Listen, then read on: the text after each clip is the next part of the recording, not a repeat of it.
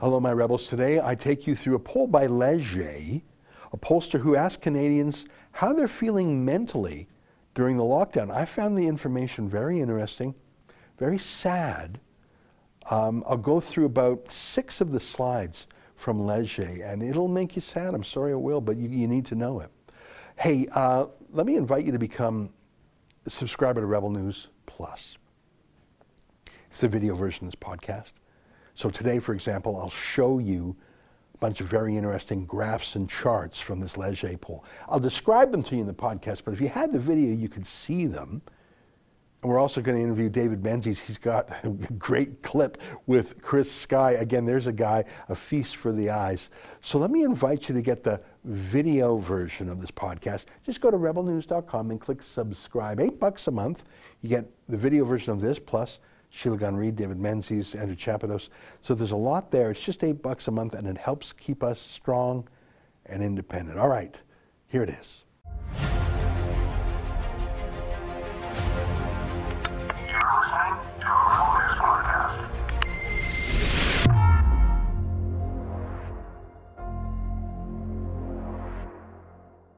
Tonight, according to a national poll, a lot of people love having their freedoms curtailed. It's February 24th, and this is the Ezra Levant Show. Why should others go to jail Why? when you're the biggest carbon consumer I know? There's 8,500 customers here, and you won't give them an answer. The only thing I have to say to the government about why I publish it is because it's my bloody right to do so. I really don't want to spend so much time on polls. I've shown you a few polls recently. Polls are useful in a political horse race we love to hate pollsters, but they generally get it right.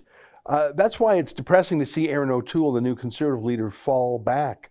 Uh, he had no honeymoon after his leadership win, and I have my theories why. I've already told you them. But I want to show you a poll today that does talk about politicians, but it's really more about the pandemic. And I find the poll depressing. I apologize in advance. The poll was actually published three weeks ago, but I only read through it now. I'm certain that it's still accurate. Not much has changed in the last three weeks. Actually, one thing, and I'll get to that. But here's what it is it's from Leger, generally regarded as accurate. Here's the poll.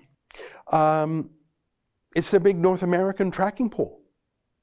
There's a lot of stuff in there about the US that I'm not going to get into because it's not relevant to my points today. But let's look at something very nonpartisan, okay? Let's not look at elections or parties or leaders. Let's look at this mental health during the crisis. And people can rate themselves from excellent to very good to good to bad to very bad. And the news is terrible. The bottom three categories oh, I'm good, I'm bad, I'm terrible. Uh, that's 69% of people. And look at the breakdowns. It's done by province, which is something that I think is interesting, but it's the age groups that I find the most interesting. Look at young people, 18 to 34. You can see some numbers are in red, most are in black, and some are in green. Black is sort of a, a normal number. Red is the lowest number in any category, and green is the highest. So just to explain what those colors mean. So you can see that only 20% of young people say they're in excellent mental health. Only 20%. Just 7% say they're very good. Those numbers are in the red because those numbers are the smallest of any age group. Now look at the other side. 39% say they're good. 30% say they're bad, 30%, and 8% say very bad. So 77% say they're in the bottom three levels. Now compare that to senior citizens, 55 plus, who seem to be doing great, which I wouldn't quite have expected. Only 2% say they're very bad, only 11% say they're bad. 38% say they're just peachy, excellent, or very good. What do you make of that? Well, I think that if you're in your 80s and 90s and in a senior's home, and maybe you have dementia or other serious illnesses, you're probably not answering pollsters' questions. But if you're 55 or 60, you might be retired anyway, so you're not worried about losing your job. You have no kids still in school, so you're not worried about kids not being in school. Your home is probably paid off, so you're not worried about making mortgage or rent payments. You're probably not starting up a business in your 50s or 60s. So, really, the lockdown, no worries. But if you're 18 or 20 or 25, your school or your college is canceled, your job is probably canceled, retail, restaurants, whatever you're doing. You're more likely than someone in their 80s to be going to the gym. Well, not now, you're not. You might be single. Well, try dating in the era of lockdowns. Where would you go? You can't visit friends. You can't make friends. You're scolded and demonized. You can't even go to the park. That's terrible. Now, 21,000 people have died from COVID in the past year out of 37 million citizens. Average age of death, 82. Average number of comorbidities, three. But millions of young people are depressed and it's getting worse because of the lockdowns. Here's the chart of it getting worse. Now, this isn't broken down by age, so it's all people in Canada who say they're doing excellent or very good. I'd like to see a version of this just for young people. Near the beginning of the pandemic, it was in the mid 40s. People say, Yeah, I'm okay. I'm good. Fine. Good. But now it's just at a record low 29% of anyone in any age. And it's getting worse, as you can see. This virus is not getting worse. The lockdown is getting worse. Look at page 27. This is one US Canada comparison I'd like to make. A total of 29% of Canadians say they're excellent or very good, and it's falling. We just showed you that. But 45% of Americans say so. Why is there such a difference? That's a pretty significant difference. Why are the number of Canadians saying they're doing bad, as you can see, almost double the number of Americans say they're doing bad mentally? Is it because in the US there are 50 different states taking 50 different approaches, and most of the states are open. In fact, only one state in the Union, California, is still harshly locked down. Many, most actually, are very open, if they were even closed to begin with. Some states never did lock down, like South Dakota. Schools are open in almost every state. Travel is not weirdly blocked. People aren't told to stay home and be miserable, at least not in every part of America. Is that why they're not depressed? I don't know. I personally don't value a vaccine, but in the US, they're miles ahead of us in terms of giving it to the people who do want it. I don't want it, but those in Canada who do want it can't get it. Is that part of the reason for stress and depression? Just total incompetence by Justin Trudeau? You didn't have 50 states working on it, you had one idiot who's just, you know, has never done anything in his life? Look at page 29. It measures fear of the virus, not fear of the lockdown, of, of, of the bug. Ontario's people are terrified. The number is in green because it's the highest, but it feels like that should be in red or something because it's the number of people frightened. Alberta is the lowest afraid, 51%. The number who say they're not afraid at all, ties in Alberta, 16%, just half that, 8% in Ontario. So Ontario is scared, and fair enough. They're made to be scared by every politician, every government agency, every journalist, every public health pundit, the media. Young people, they're the least afraid of any age, which makes sense. It's a disease whose average victim is 82 years old. Page 30 of the poll shows those numbers really haven't moved at all. So it's not really the news, I don't think. People were scared briefly in last spring, as you can see, but now it's not any changing facts. I think it's just our personal nature and character. We have been conditioned to be afraid or we resist being afraid. I think we're becoming two different countries, right? And as a whole, I think we are a nation that's afraid. I think I'm a minority, and maybe you are too, in not being afraid. I mean, you can be a little bit afraid, but you don't have to be panicked, which is what I think most Canadians are. Look at page 32 it's uh, the worst is the word sorry pardon me is the worst behind us or still to come that's a good question 52% say we're in the worst of it now. 21% say the worst is yet to come. Only 13% say the worst is over. By the way the worst is over statistically speaking. The death rate the hospitalization rates our knowledge or lack of it uh, we're better now than at any time um, during the crisis, uh, except for during the month of April 2020. But look at the demographic breakdown. Albertans are most likely to say the worst is behind us.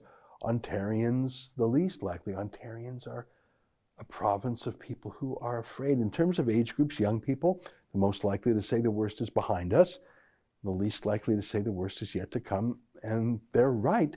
They are not going to get sick. And if they do, they are not going to die.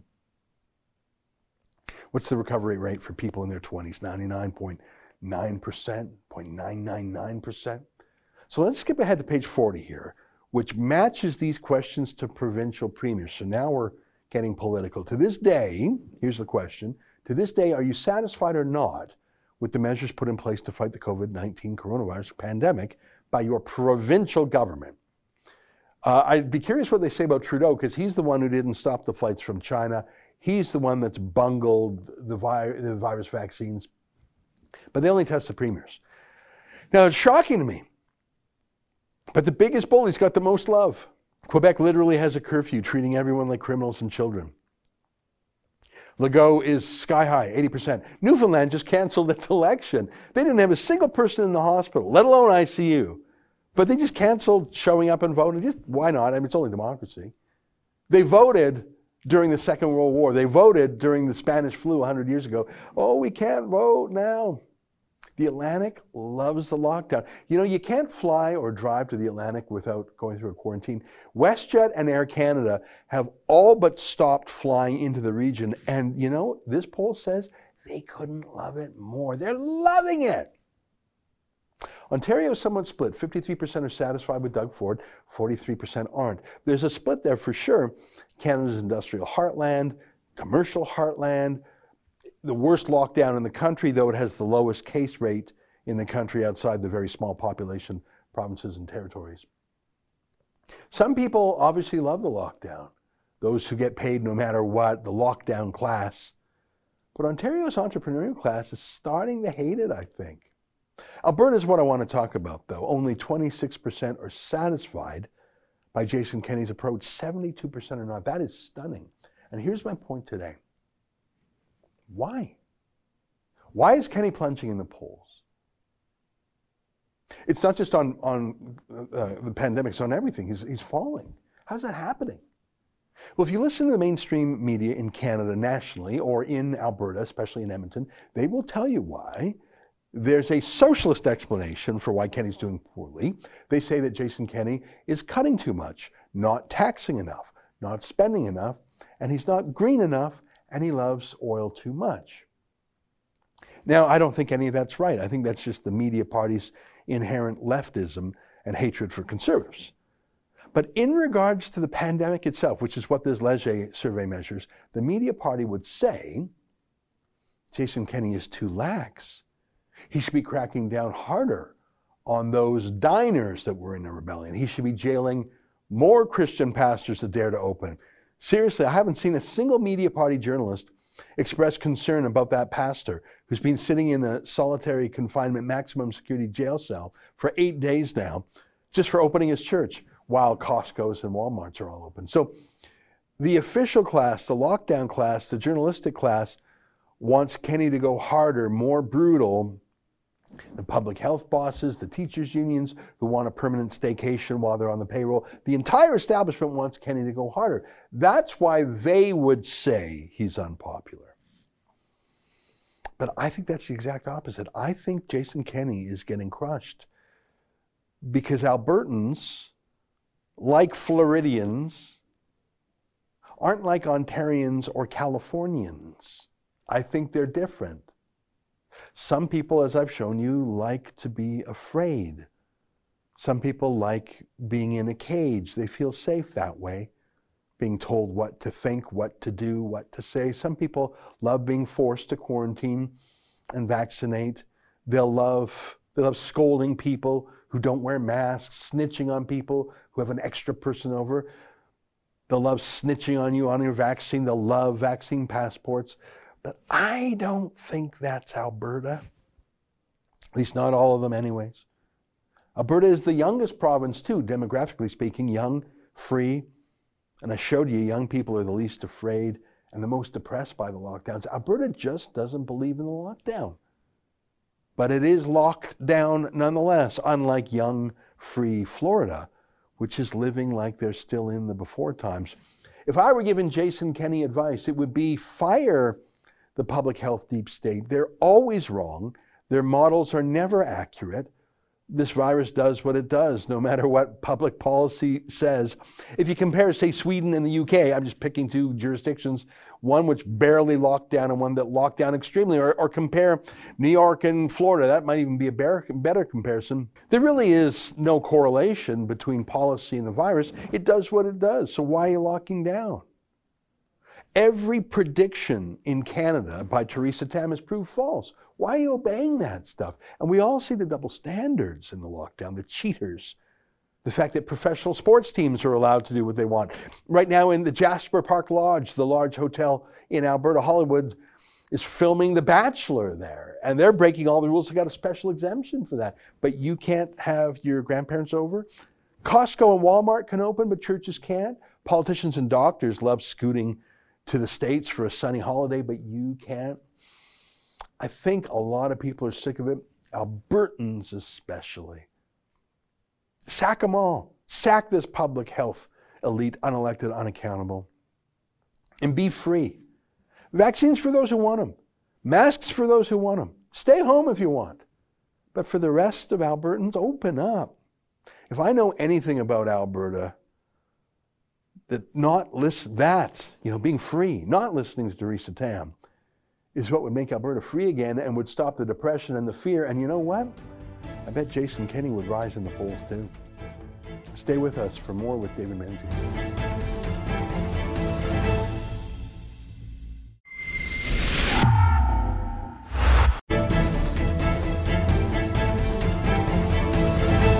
Got my bags, and we're gonna go outside. We're gonna refuse their stupid test and tell everybody to refuse their stupid test. So, yeah. Hi. Is there a reason you don't have your mask? Yes, because I have a medical condition, so I don't need to wear one. And I'm also a Canadian citizen, and this is a violation of our Charter Right, Section 6, and a violation of the Emergency Act 14.1. So I'm going to be declining your test today. Thank you very much. No problem. I'll happily do that. Everybody in here, if you are a Canadian citizen, simply deny the test, deny their quarantine, and there's nothing you can do. They cannot stop you. They cannot force you. You are a citizen. You have rights. If you want to wait in the line for two hours, let them push up your nose. Go right ahead. But if you have a brain and you have balls, just say no. That is the incomparable Chris Sky. There's only one guy like him, and he's got a lot of chutzpah. if you look that word up in the dictionary, uh, it's it's tough to say chutzpah, but you don't need any words. You can. It's Chris. Uh, you've become a regular uh, chatter with Chris because he's got a lot to say. He's actually, I mean, he's got a very brash and uh, uh, unusual presentation the tattoos, the open shirt, inner fitness, um, and the lovely Miss Jenny who often accompanies him. But if you put aside the audacious uh, uh, presentation, he actually has a lot of thoughtful things to say. I'm impressed with his critique of the lockdown. He's a thinking man. Yeah, I think Ezra with Chris, it, it, you're getting the steak and the sizzle combined, right? And uh, you're right. I, I, mean, I was talking to our mutual friend Joe Warmington of the Sun, and I think Chris in the last year has become a true Toronto character. Yeah, in, in a good way, right? And um, it is amazing. Like you mentioned, uh, my favorite Yiddish word, chutzpah, sheer a mitigated gall. And when I heard he was going to Turkey and no one's going to tell me to mask up and no one's going to tell me to, to have a COVID test, I'm saying, Chris, have you ever seen the movie Midnight Express? right? Like, you know, I don't know if the Turkish regime uh, takes kindly to such uh, civil disobedience, but um, he was saying that there was more freedom there, incredibly, Ezra, than there is here when it comes to the, the masking issue. And sure enough, he came into uh, Pearson he told me ahead of time, uh, I think all hell might break loose. He was trying to convert people in the luggage pickup. Mm. You don't have to do this. It was try, it was like trying to convert the sheep to turn into Chris Sky wolves, yeah. right? And uh, no one took him up on the offer, not that night. But he did walk out of the airport. He got an $880 fine, uh, which um, he laughs about because he's been pining to get to court to challenge. I think he's got five or six other $880 fines and they keep postponing it and delaying it. And he wants his trial. I mean, he, he doesn't even want it dismissed, Ezra. Mm-hmm. He wants to make his arguments in court. Mm-hmm. And uh, this is just another one on the pile. Now, what's important, that was Sunday night, mere like less than five hours before the new regulations came into effect, uh, the uh, the new international air travel regulations, Ezra. And um, what is interesting is that it has now been reported. We went there on the very first day, the morning of, of Monday, when they went into effect. We didn't see anyone bolt. We saw people, um, re, you know, going to the hotel. Even there, it was all screwed up. Uh, a lot of people said it's two thousand. An Egyptian fellow said it was four thousand. Four thousand dollars? Yeah, I think because he was with his wife, and I don't know why they can't. Yeah, why couldn't two people share? and They they live together. They will live together. They were on the plane together. Four thousand dollars is staggering for anyone. I don't care who you are. And he just paid for his daughter's wedding in Cairo. Oh so he says, "I'm now in the poorhouse.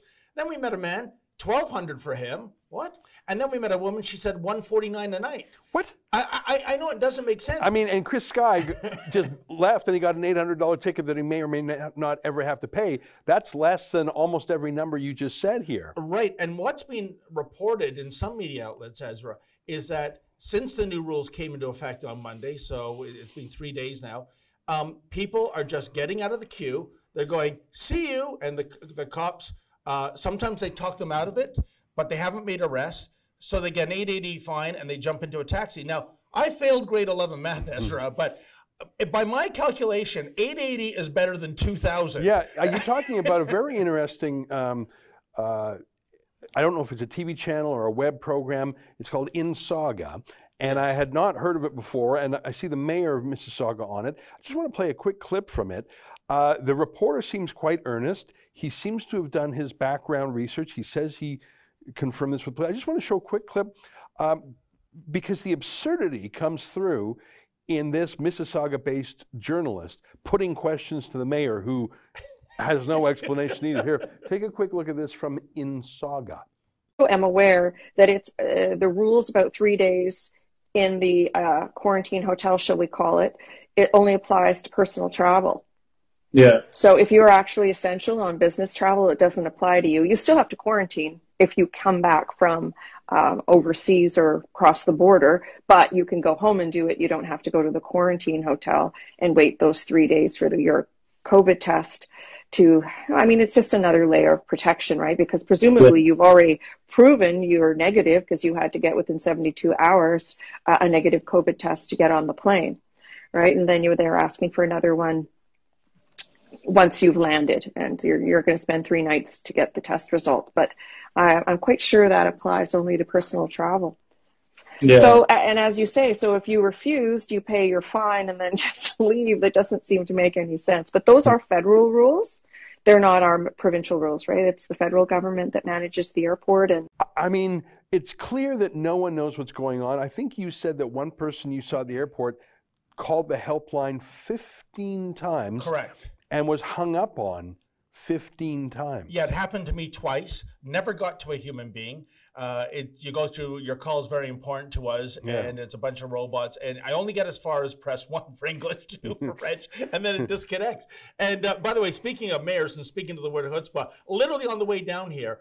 Mayor Patrick Brown was weighing in on people getting out of the line, and he was saying words to the effect of such selfishness uh, for skirting the rules. I'm going, this is sneaky Patrick. Yes, sneaky Patrick, the one you caught sneaking into a hockey arena that kids were banned from. What an idiot. Oh my God. You know, we're having a good chuckle, but it's, you know, you mentioned this guy from Cairo. I can't imagine, like $4,000 after tax money. There, I don't care if you're making a million bucks a year. That is painful for most families. They don't clear that in a month after tax. That's devastating. It's there's no science behind it. There's no logic behind it. Why do you have to be in a hotel instead of at home?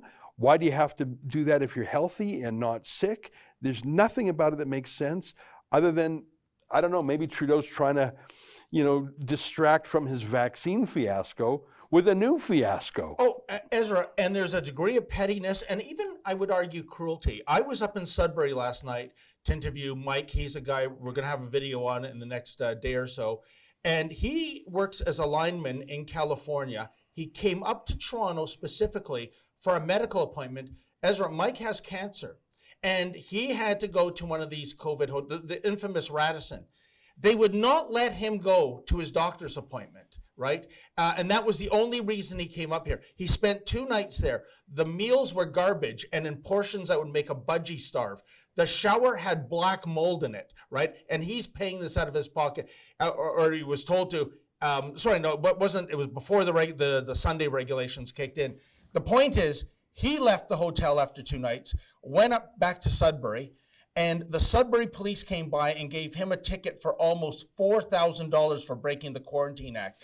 It- you know, We've got to, I don't know if you offered him legal assistance. oh yes, because we've got to help him. I mean, uh, I know for a fact that if you have a medical reason, you are exempt from the quarantine. I recall reading that with my own eyes, and I haven't studied his ticket, and I haven't studied the most recent regulations, but I am quite sure that even in our mad times, Yeah. no judge would say that that fining a man for leaving for a cancer appointment Yeah. is constitutional.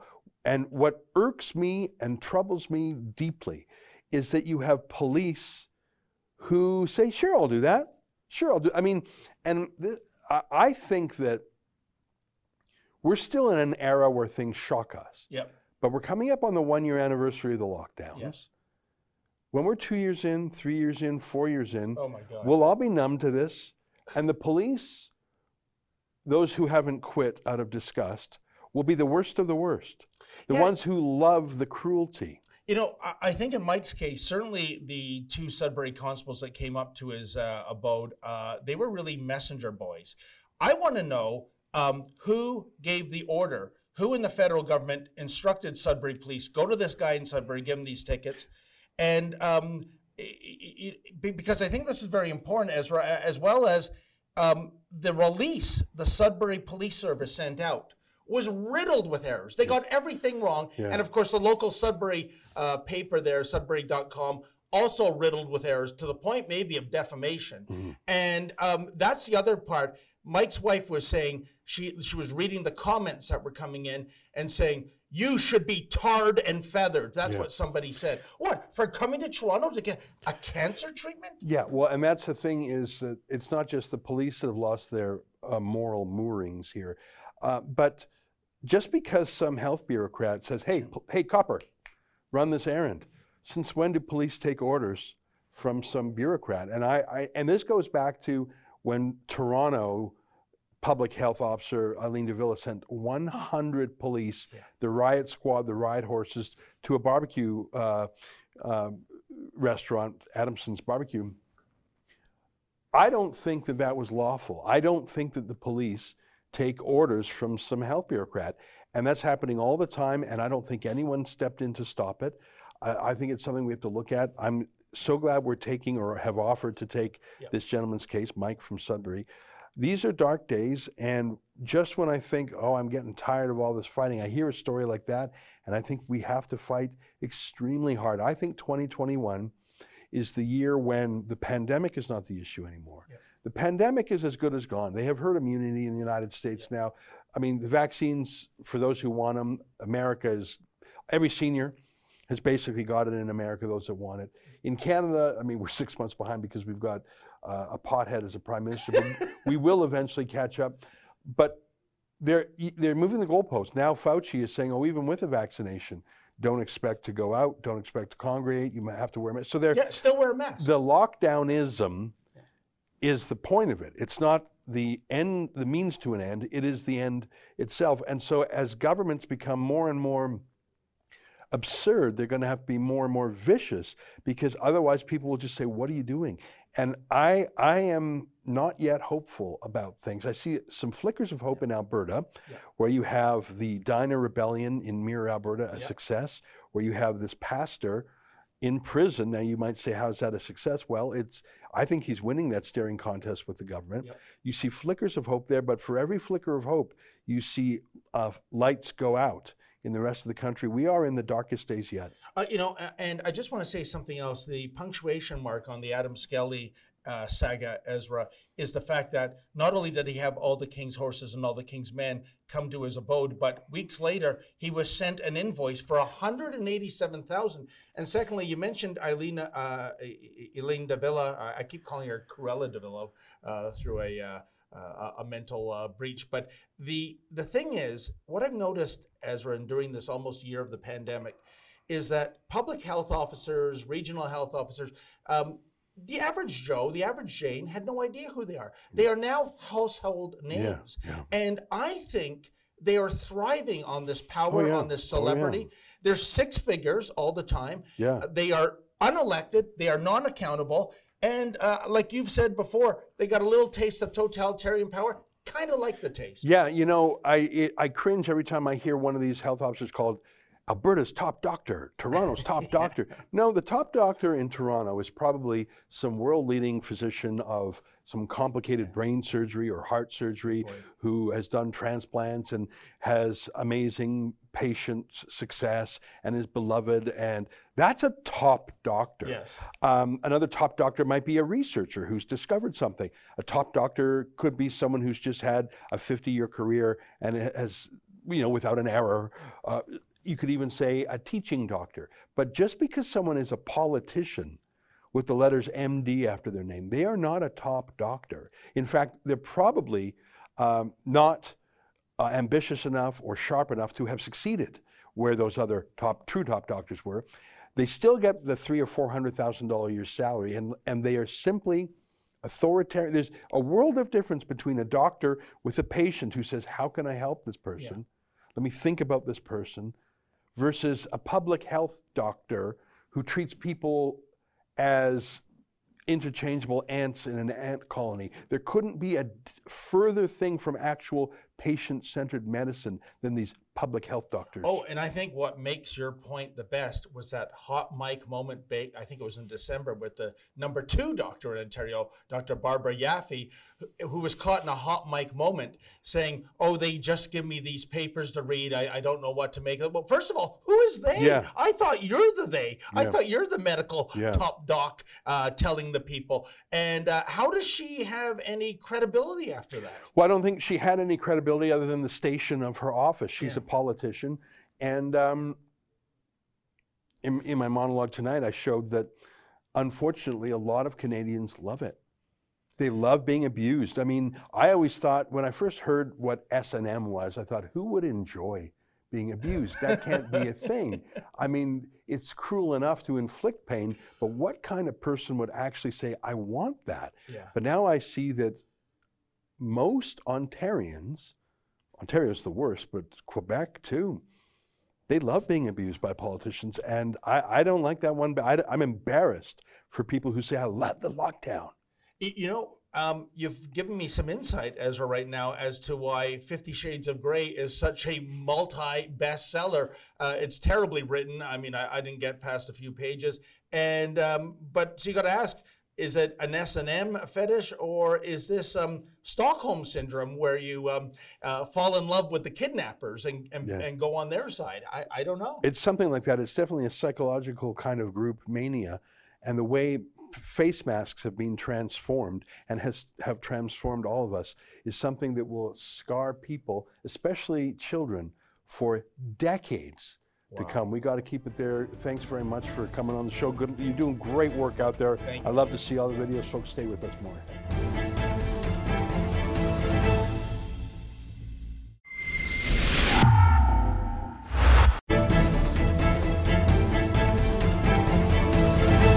Hey, welcome back on my show last night. Gary writes Not only is Tam compromised, but her boss is too. They both need to be fired. Yeah, I don't understand how you can have an employee who is swearing oaths of loyalty and confidentiality to another employer on the same subject matter she's supposed to be working for you. How's that even work? Debbie writes, when was she voted in by Canadian citizens? Well, that's the thing. None of these public health officers were voted in by anybody. And politicians are all too happy to trot out these unelected, unaccountable doctors, top doctors. They're not top doctors, they're political bureaucrats with an MD. Catherine writes, and what is O'Fool doing about this? Oh, yes, I forgot. He got rid of Derek Sloan and demoted Poilievre. Erin O'Toole has not yet spoken out against these COVID jail quarantines. He just hasn't. I think that's really noticeable, don't you? I mean, if, if you won't stand up against those, which make no medical sense, which treat people cruelly, which are clearly unconstitutional, if you won't stand up against that and you're called the official opposition, I don't think you're going to stand up against anything. That's our show for today. Until tomorrow, on behalf of all of us here at Rebel World Headquarters, to you at home, good night. And keep fighting for freedom.